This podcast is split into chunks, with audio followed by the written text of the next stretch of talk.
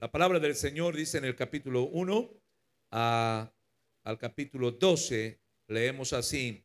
Aconteció en los días que gobernaban los jueces que hubo hambre en la tierra, y un varón de Belén de Judá fue a morar en los campos de Moab. Él y su mujer y sus dos, y sus dos hijos suyos.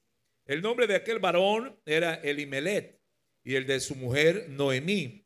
Y los nombres de sus hijos eran Malón y Kelión, efrateos de Belén de Judá.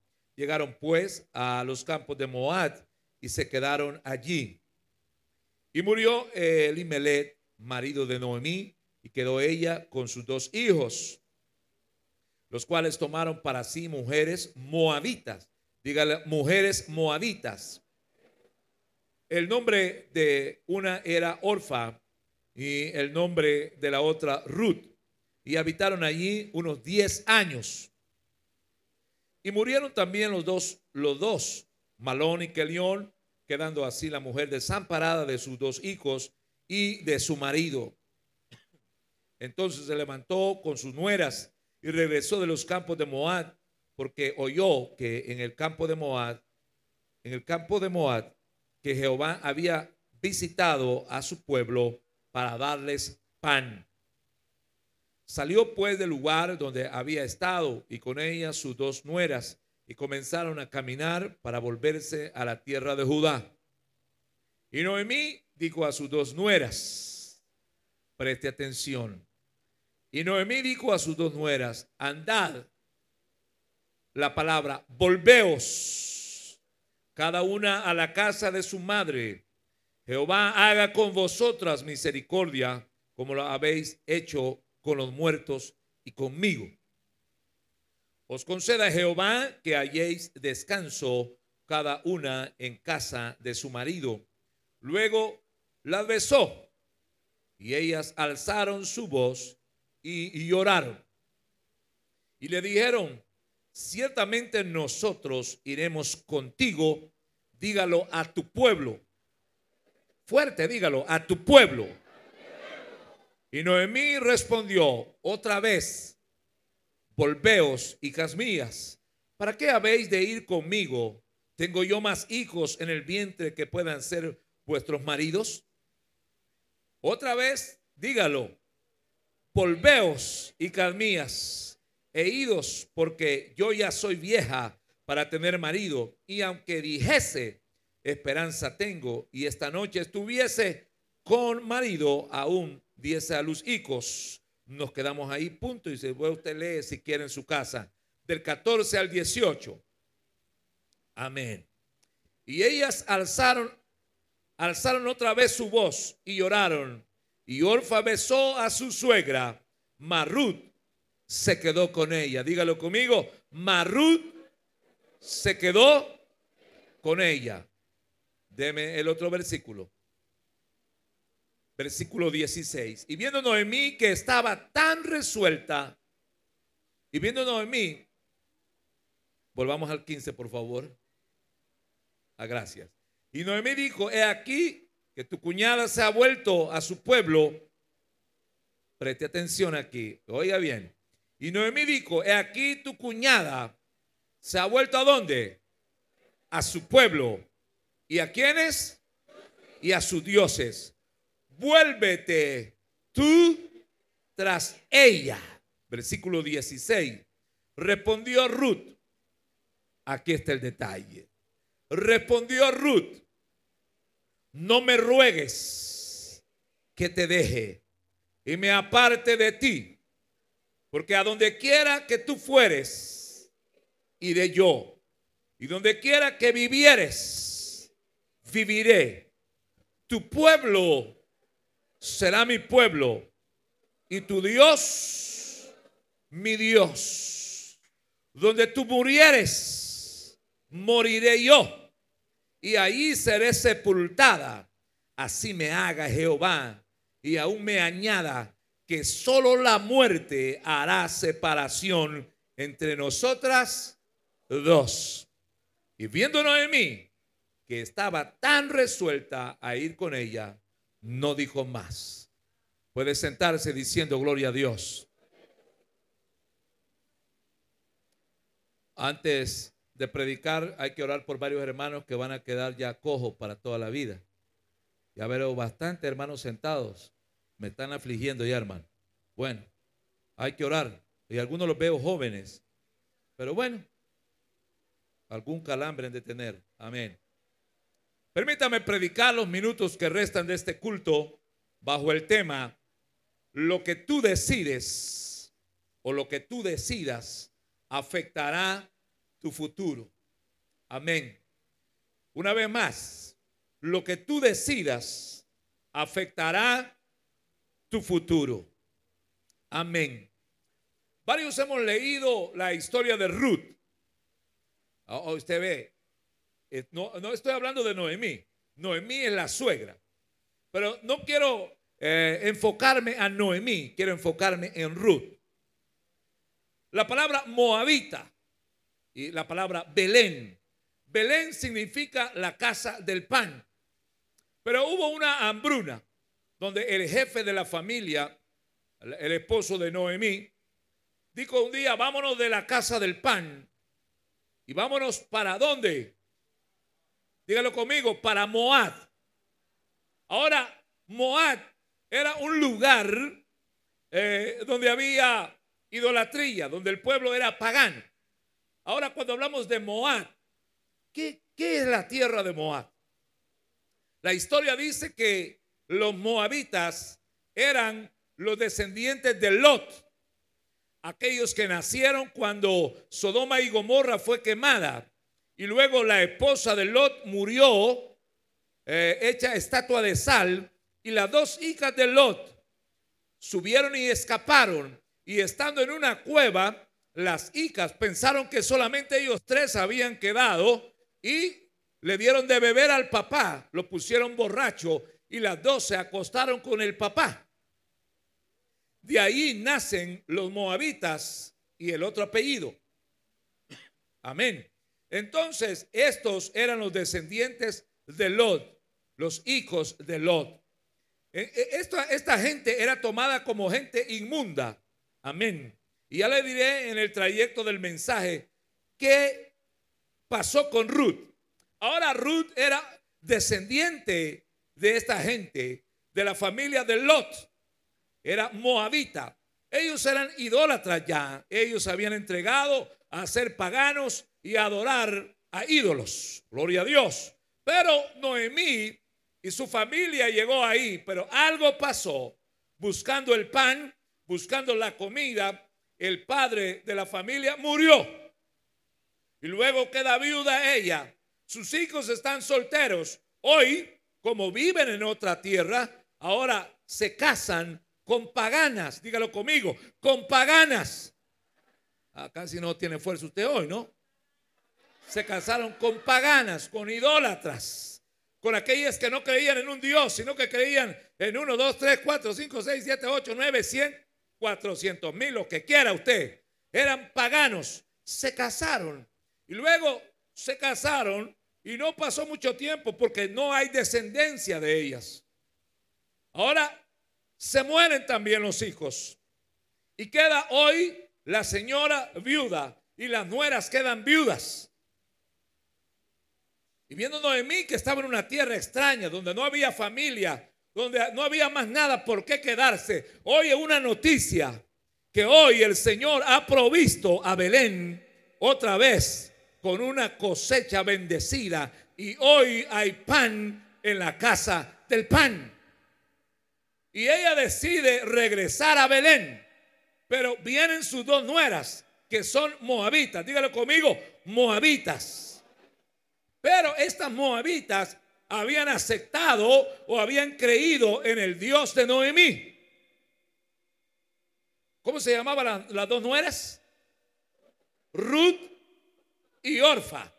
Ahora, ve usted el camino y ella dice, volveos, váyanse a sus familiares, váyanse a sus dioses, vuelvan a su religión, vuelvan a su adoración. Ellas estaban ahí, amaban a su suegra, la besaron y dijeron, no, no te vamos a dejar. Pero una de ellas amaba a Noemí, que era orfa. era Orfa. Cuando Orfa ama a su suegra, pero no amaba al Dios de Noemí. ¿Me entiende ahora? Ahora está la otra que ama a Noemí y ama al Dios de Noemí. Ahora está bien, Orfa ama a su suegra, pero, pero, escucha la palabra de su suegra, vuélvase a su familia, busque marido, regrese a su adoración, vaya donde se congregaba antes. Y Orfa, como toda una pentecostal medio zancochada, dijo, ay, las minifaldas, ay, la pinturita, ay, la licra, ay, los blujincitos rotos, ay, la chepechita, el cigarrito, la marihuana, el polvito, ah, rico. Vuélvete otra vez. Y ahí estaba entre el amor de su suegra y regresar a la casa de sus familiares. Y ella le daba una opción. Amén. ¿Y cuál fue la opción que tomó Orfa? Yo creo que usted me está entendiendo lo que yo estoy predicando hoy. ¿Cuál fue la decisión de Orfa? regresar a dónde? A su antigua vida. Dígalo conmigo, a su antigua vida. Regresó otra vez a la tierra de los moabitas, a volver a, a mezclarse con la gente. ¿Y qué fue? La historia ya no la registra. Pero encontramos a una nuera que se llama Ruth. Ahora Ruth Ruth está ahí todavía, le dice, quiero que regrese, ya tu cuñada regresó, ¿quieres regresar? Vamos a lo que dice la palabra, versículo 17 que teníamos del capítulo 1. Por favor. 16, si me hace el favor. Gracias. Qué bueno. Respondió Ruth respondió Ruth.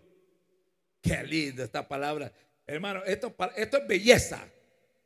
Para aquellos que tenemos raíces profundas y estamos junto al río que, que nos da ese verdor y ese sabor de todavía ser cristianos y sentirle sabor a esta vida espiritual. Amén. Mire las palabras de Ruth. No me ruegues ¿Por qué? Porque si usted lee los versículos, ella estaba rogando y diciéndole a su nuera, regresen, vuélvanse, váyanse para su casa, busquen su familiar, busquen su lugar de adoración. Hoy Ruth le dice a su suegra, no me ruegues que te deje. ¿Cómo se le llama eso? Se le llama decisión. Dígalo conmigo, decisión. Ahora, ¿qué es una decisión para usted? La decisión es una determinación que se toma en una cosa dudosa. Amén. También se le llama a esto firmeza de carácter. ¿Quién es usted? Amén. Como el que dice, ¿quién es varón? Levante la mano, ¿quién es varón? Dios bendiga a los que levantaron la mano. Si usted no levanta la mano es porque usted duda. Otra vez por si usted está dormido. Levante la mano, ¿quiénes son varoncitos aquí? Aleluya. Porque una cosa es ser hombre y una cosa es ser varón. Por eso le pregunto yo, ¿quiénes son varones? Y varios están dormidos o, se le durmieron las manos. Pero a peligra la patria. Aleluya. Pregunto yo, ¿quiénes son hembras aquí? Dios bendiga a mujeres bulliciosas. Aleluya. Aquí está claro. Se llama, ¿es que se llama? Se llama decisión. ¿Quién soy yo? y lo confirmo y lo mantengo y lo sostengo. Amén. No dice, va mamá, que yo soy varón. ¿Qué dice usted, mamá? Pues mira, hijo, no sé cómo te veo, hijo. ¿Y usted qué dice, papá?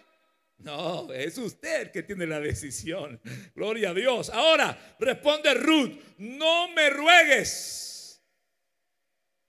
Por favor, ayúdeme, hermano, no se duerma. Yo no sé que yo algo dormido lo siento a usted. No me ruegues que te deje y me aparte de ti. Aleluya. Se llama decisión. Porque a donde quiera que tú fueres, ella dice, iré yo. Y donde quiere que vivieres, viviré. Tu pueblo y tu Dios será mi Dios. Donde tú murieres, moriré yo y ahí seré sepultada. Así me haga Jehová y aún me añada que solo la muerte hará separación entre nosotras dos. Se llama decisión. Y la decisión va a afectar tu futuro. Ve usted, Orfa, no se menciona ya, pero Ruth se sigue mencionando. ¿Por qué? Porque usted puede afectar su decisión en lo positivo o en lo negativo. Y la mayoría afecta su futuro en lo negativo. Mire, no se sienta amargado, no se llame Mara usted. Noemí le dijo a la gente, por favor, no me llamen Noemí, llámenme Mara, porque el Señor me ha puesto en amargura. El Señor no la puso en amargura. El Señor no le dijo al marido que se fuera para allá. No, no dijo nada el Señor. Ellos se fueron, tomaron su destino. Y fue su decisión. Y lo que le pasó allá es fruto de su decisión. En una tierra extraña les pasó, es su decisión. Pero nosotros tenemos esa palabra. Bien, hermano, cómo me tiene atormentado el Señor. No. Tenemos un Dios bueno, un Dios de misericordia. El problema es que nosotros, óigame bien, nosotros no prestamos atención a lo que dice el Señor, sino que nos dejamos ir como el garrobo, decía mi papá. Solo inflamos la panza y venga el tamalazo. Cuando nos va mal, le echamos la culpa a la mujer, a los hijos, al vecino, al presidente, al maestro de la escuela, al alcalde, a todos buscamos a quien untar, pero la decisión es suya. Si a usted le va mal, es su decisión. Si a usted le va bien, es su decisión. Ahora, ¿cuál decisión usted va a tomar? Si yo le digo esta mañana a usted, hermano, ya no vengan a la iglesia, váyanse para el mundo. Mire, este 24, póngase bolo. Póngase bolo, va. Devánese. Váyase, váyase. Varios hermanos, si le digo yo, o que Dios me ha hablado, se van. Si hay unos hermanos que solo el empujón están esperando así. Y se van de boca. Y uno medio los toca. Uy, me caí. Y dice, yo no le empujé. Pero hermanos, ya están ahí en el filo. Solo que usted sople. Y se van. Hay hermanos, aquí están en el culto hoy y están pensando y el 24.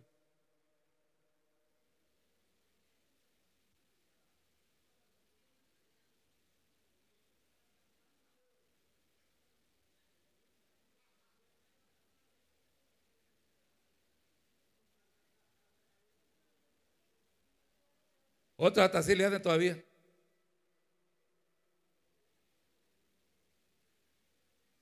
Echando humo por fe. Porque ya más de alguno le dijo a usted ahora, ¿y que vas a preparar para 24? Ah, fíjate que yo soy evangélico y me estoy congregando, volví a reconciliar y estoy echando ganas ahí, aunque el diablo se me ha puesto enfrente. No tenés nada, no tenés nada.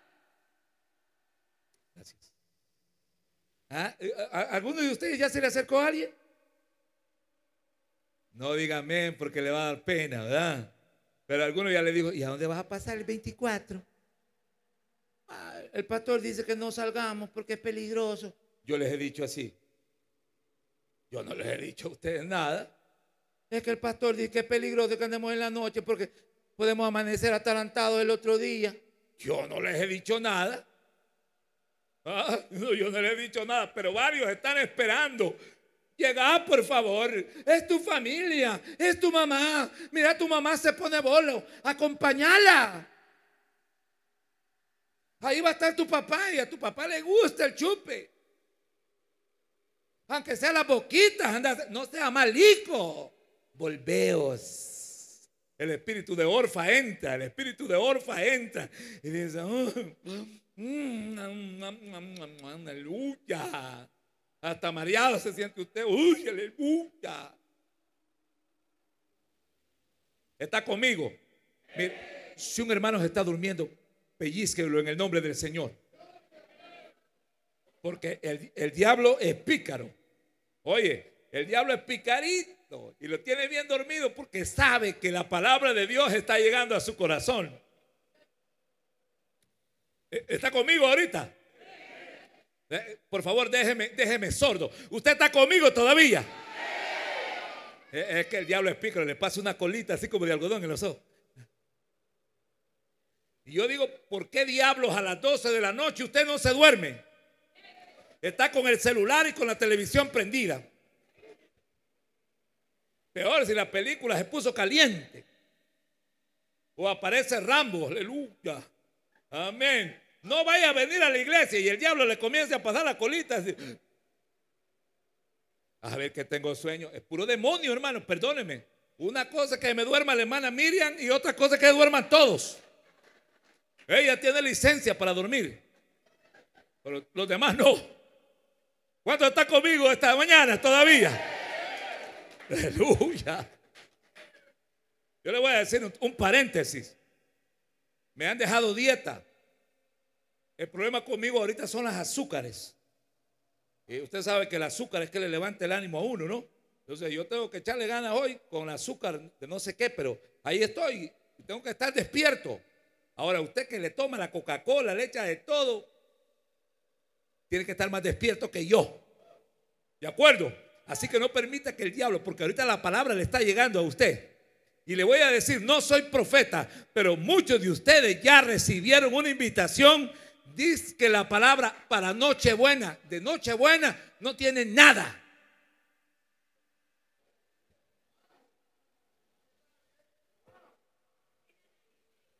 Cena navideña, dice, yo no le... Yo todos los días tengo cena de... Todos los días ceno yo. ¿Cuántos cenan ustedes?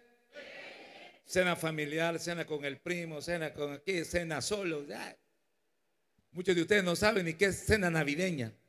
Dejemos de, de cosas esas. Pero el espíritu de Orfa, vuélvete, vuélvete. Y ella dijo, amén, suegra, llevo mi bendición. Sí, que Dios te bendiga. Y se fue.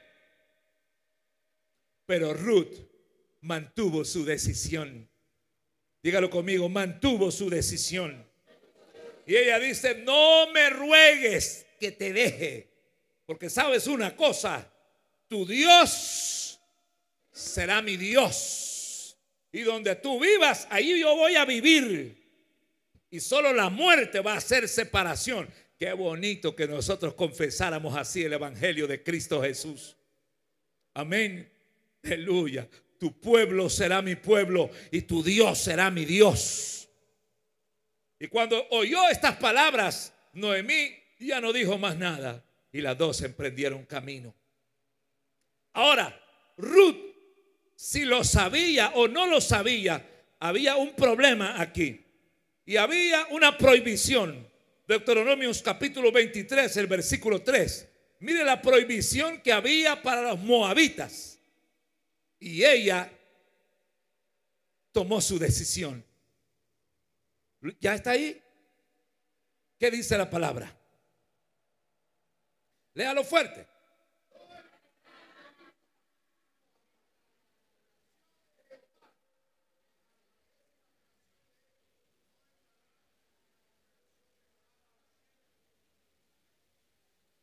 ¿Quiénes no van a entrar a la congregación? No van a entrar los amonitas y los moabitas.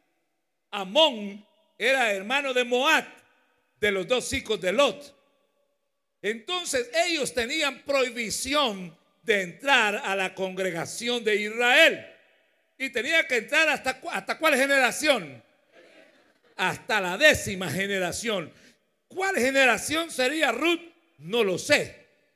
Pero ella se atrevió, tomó su decisión. Y no importa el desprecio que iba a, iba a ir, siguió a su suegra. Amaba a su suegra. Y más importante, amaba al Dios de su suegra. Y no importa que le dijeran maldita, porque ah, estaba una maldición para ellos. No van a entrar en la congregación. Y ella dice, no importa, pero el Dios de Noemí va a seguir siendo mi Dios. Y yo voy a estar ahí. Y aunque venga la muerte, solamente ella me va a separar de, de ella. Amén. Tomó el camino.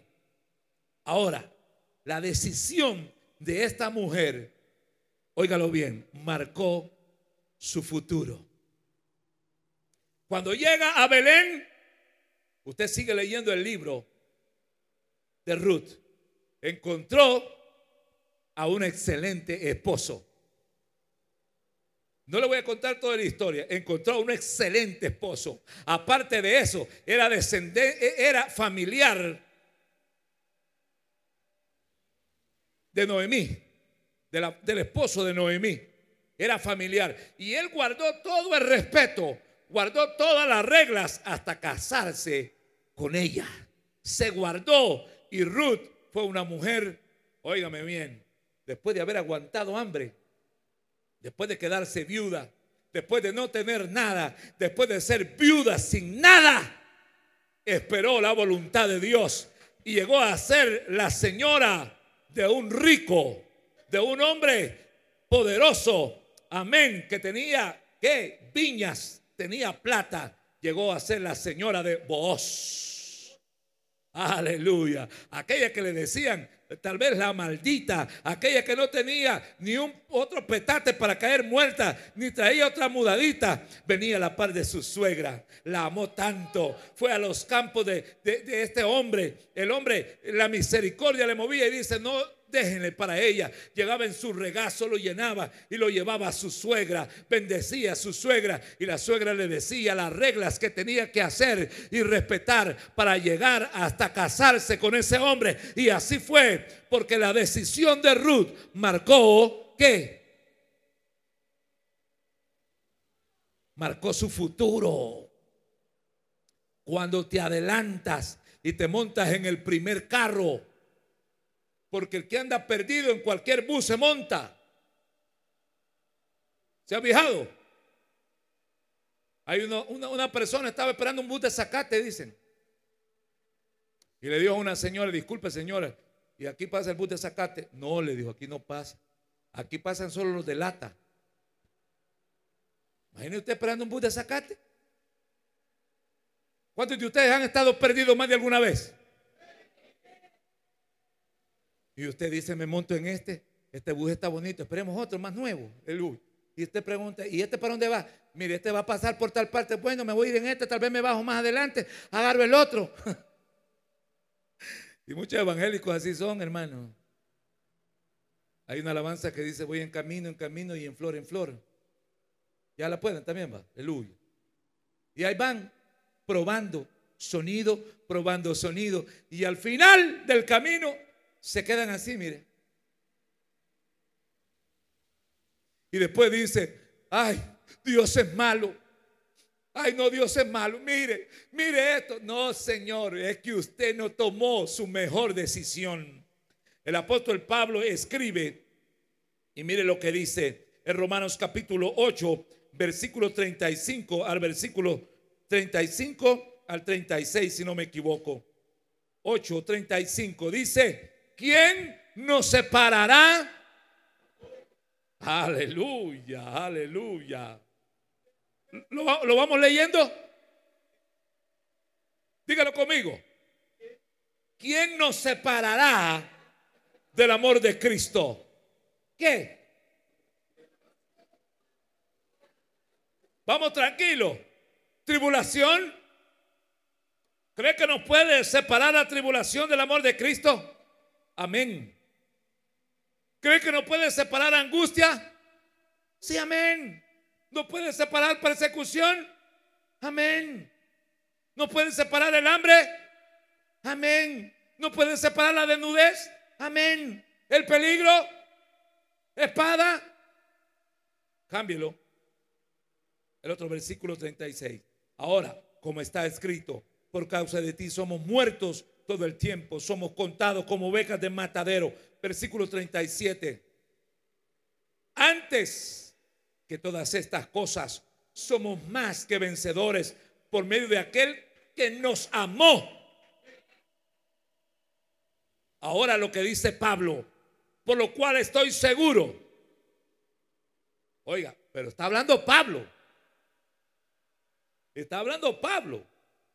Él escribe su experiencia personal y dice, por lo cual estoy seguro de que ni la muerte, ni la vida, ni ángeles, ni principados, ni potestades, ni lo presente, ni lo porvenir, ni lo alto, ni lo profundo, ni ninguna otra cosa creada nos podrá separar del amor de Dios que es en Cristo Jesús, Señor nuestro. Pero le voy a decir una cosa. La clave no es creer en el Evangelio. La clave no es venir y sentarse a una silla. La clave es el amor. El amor. Cuando usted tiene amor, la Biblia dice que el amor cubrirá multitud de errores. Pero si usted no tiene amor, sino que usted es como orfa, que se enamoró del hijo y quería a la suegra, pero al Dios de ella, al suave. Hay gente que dice, a mí me gusta la colonia ida. Ay, que son bien alegres. ¿Y por qué no se bautiza? Ay, es que ese es otro rollo. Ay, a mí me gusta la colonia ida. Es que ahí qué bendición. Ay, qué chulada. Mire, qué, tremendo. ¿Y por qué no practica santidad? Ay, ese otro rollo. Porque hoy se ha destapado una, colita de hermanitas que se están volando el pelo. Chulada las hermanas. ¿No se sabía usted? Puro espíritu de orfa. Yo no le digo que usted cuide su cabello, que le eche champú, que lo cuide, porque el adorno de una dama es el pelito. Y perdóneme, aquellas que aparecieron con el pelo pintado aquí. Mire, ayer vi a una muchacha. Viera qué alegre el pelo que llevaba. Esa mujer en la noche más oscura, usted la ve. Mire, se había puesto un amarillo intenso. Es amarillo matame. Así parece, ¿ve? Y, el pelo amarillo y arriba se lo había puesto un rojo chillante. Que no, ese rojo eh, no es nada. Un rojo. Se miraba como minuta de dos sabores. Sí. Y la cipota en este estilo con su Uy, Cristo Santo, esas cipotas no se pierden, son sonates. Sin dron la hayan. Y hay hermanitas que si usted no les toca hacer ratito, a ratito vienen salvajes. Me vi hoy una jovencita que de repente el pelo hasta aquí lo tenían, mire, y hoy bien mochas. Se llama espíritu de orfa. Aman, oiga bien, aman al esposo, aman a la suegra. Ahí dice, papá, yo soy evangélico porque usted es, fíjese. Ese se llama orfo.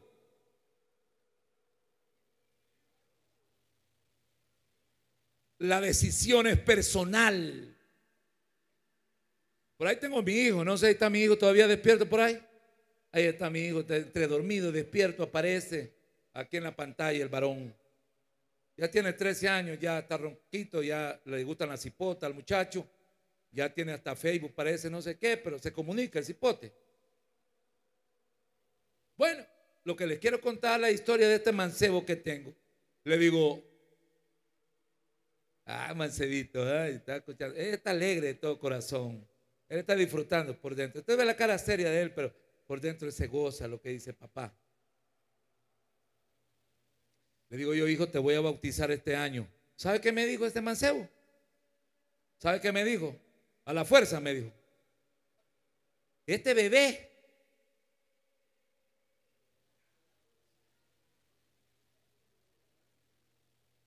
Y un día íbamos escuchando un mensaje en el carro y él iba ahí. Y, le acordé, de, él lo oyó y me dice, sí lo oí, papá. Dice que un hombre aceptó a Cristo como su Salvador. El papá vino y caminó al altar y el, pastor dijo, ¿quién quiere ser salvo este día? El papá dijo, yo quiero ser salvo. Y entonces el predicador en ese momento dice, en ese momento yo era un niño y dijo, si mi papá se va a salvar, también yo me quiero salvar. Y se fue detrás del papá. Se llama decisión. Le digo, no es que te estoy obligando, es que necesitas la salvación. Un día yo muero, ¿qué será? ¿Qué va a ser de vos? Sí, pero, pero yo quiero que ame al Dios que yo predico. Sí, y, le digo, no te, no, te quiero bautizar a la fuerza, pero sí necesitáis, se lo he dicho, ya sos pecador. Me dice, pero yo no ando allá, mordeme el dedo, le digo yo. Amén. Muchos de nuestros hijos, óigame bien, se han quedado en la sombra y aquí los estamos educando. Vienen desde chiquitos de la escuela dominical y se nos están poniendo duros y rebeldes. Porque no quieren amar al Dios nuestro, nos quieren a nosotros, pero no quieren al Dios que nosotros servimos. Pero hay una decisión que va a afectar su futuro. Mire, hasta el día de hoy, hasta el día de hoy, yo no, yo no me puedo quejar de un Dios que me ha provisto. Me he enfermado, he pasado por momentos difíciles, pero siempre ha estado ahí. Un día que estaba enfermo, yo solito ahí, le decía a mi Dios, bueno, mi jefe, si usted me quiere llevar, aquí estoy. Si no, mí otro chancecito, pero quíteme este dolor. Porque yo tomé una decisión y hasta este momento ha afectado mi vida positiva. Y he servido para otros, para poder guiar a otros. Un día yo aprendí, mi papá nunca me obligó a asistir a la iglesia, nunca me dijo, andate para el campo blanco, hace esto, anda y una. No, todo salió de mí porque lo aprendí de él. Y muchos de ustedes lo saben bien, lo saben que aprendí de mi viejo. No me dejó riqueza, no me dejó fortuna, no, pero me dejó lo mejor, que es el camino de la vida. Y puedo decir, hasta aquí me ha ayudado el Señor. Y digo yo hoy, no me ruegues que te deje, porque tu Dios será mi Dios. Y el apóstol Pablo dice, ¿quién me separará del amor de Cristo? Cuando hay amor en el corazón, va a venir de todo como en un matrimonio. Un matrimonio no es de besos y abrazos y estar juntitos ahí. No, van a haber cosas difíciles y las van a enfrentar juntas. Pero cuando el amor es la esencia, es el toque, ellos van a salir adelante en el nombre poderoso de Cristo Jesús. Cuando tú amas a Dios sobre todas las cosas y tomas tu propia decisión, no la de tu papá, no la de tu marido, no la de tu esposo, no la de tus amigos, es tu decisión, te va a afectar. La pregunta es, ¿cómo te sientes? ¿Amas a Dios? El apóstol Pablo dice, ¿quién me separará del amor de Cristo? Se pone a pensar usted tantas cosas. Pero es tu decisión, tu decisión. Orfa tomó su decisión, Ruth tomó su decisión. Y para contarle otra cosa, de la sangre de Ruth, la moabita, porque vos era de la tribu de qué? De Judá, de la línea de David. En otras palabras, de esa línea de Ruth, vos y la tribu de Judá, vino Jesús. Esa mujer marcó la historia porque también fue parte de la cadena de bendición. ¿Cómo la ve usted? ¿Cómo quiere afectar a otros usted? ¿Cómo los quiere afectar? Positivamente, siendo ejemplo de otros y decir, no me ruegues que te deje.